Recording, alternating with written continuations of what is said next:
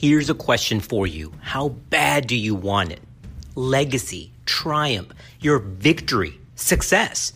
Is your vision something that keeps you up at night? Does it wake you up in the morning? Does it make you want to push harder than anyone else? So, how bad do you want it? Listen, life is full of people content with mediocrity. Just look around. They're happy to follow the crowd, just doing the bare minimum to get by. They keep waiting for a hand out rather than a hand up.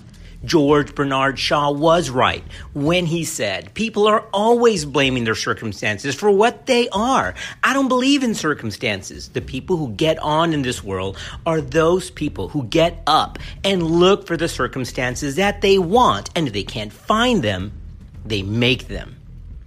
But that's not you, is it? You know that you are destined for more. You know there's greatness inside of you. Everyone on earth has a vision and a hope for their future, but few acknowledge it and even fewer pursue it.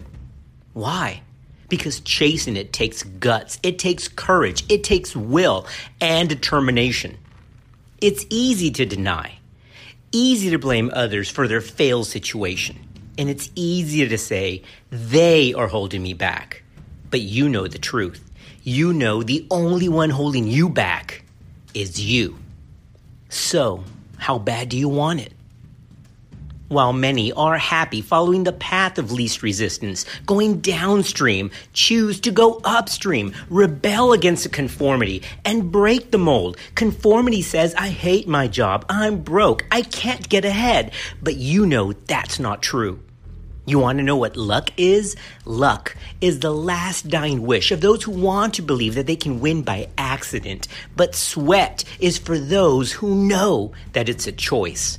So make the right choice. Battles are won or lost first in the mind. There is nothing more powerful than a changed mind. If you think life is unfair, you will leave a cheated existence every single day. But if you think life is yours for the taking, then you will take it. The body is bound by physical laws, the precepts of natural physics, but the mind cannot be bound. It's limitless. So, what's your excuse? Look, we only have one shot at this gift we call life, a mere 75 to 80 years to make a difference. One day, our lives will flash before our eyes, so make sure that it's worth watching. Life is fragile, it's fleeting, so don't miss the opportunity. We can choose our fate success or defeat, legacy or loss, a beautiful life or a bitter one. So harness your will. It's a universal truth. The human spirit is powerful. It's hard to kill the human spirit. So live your life pursuing your vision with passion and desire and fuel for living. Live life by taking your foot off the brake and decide that you can do it, that you are worth it, and that you will get it done. But here's a question How bad do you want it?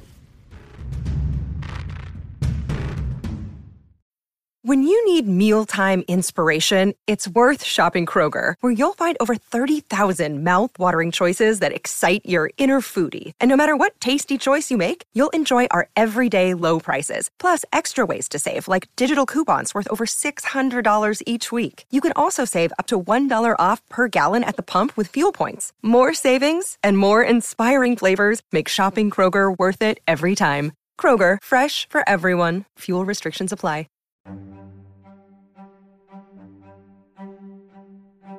Okay, here's your harsh wake up call. This world owes you nothing. Nothing. It doesn't matter who you are, what color you are, where you live, who your parents are, or your sex. In this life, you don't get what you want, you get what you are. So be relentless, be bold, be persistent, be confident, and be a leader. Choose wisely. You and only you have the power to change your environment. You may not be able to prevent what you experience. Life is hard and there are obstacles and there's pain in this life, but you can control how you respond to those things. Every obstacle can either stop you, or fuel you forward. You choose. It is your responsibility and it's within your power.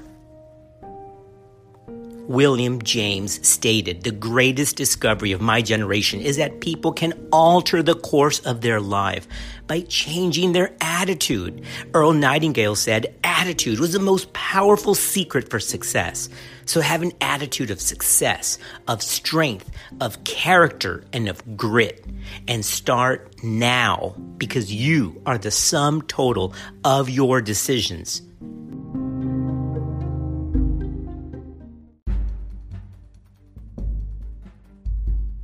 Remember, success waits for no one. So if you pass it by, it'll go to the next one who accepts the challenge. It all starts with your attitude, but choose wisely. An attitude of confidence can give birth to two children arrogance or humility. Choose wisely confidence with humility says, I know I may have fallen. I know I may have failed, and I'll own that. I take that responsibility. But I may have been knocked down, but I am not knocked out for the count. I'm still here. Determination empowers you to face up to difficulty and say, Is that all you got? Let's go again. Humility makes every defeat a learning opportunity rather than a permanent stop on your road to success. So keep going, keep the right attitude, and push and push until that vision is a reality. Wake up every day with determination and with that vision so that every opposition ready for you that day says, Oh no, he's up again. Let that be your motivation every morning as your feet hit the floor. You don't have to be great to start, but you gotta start to be great.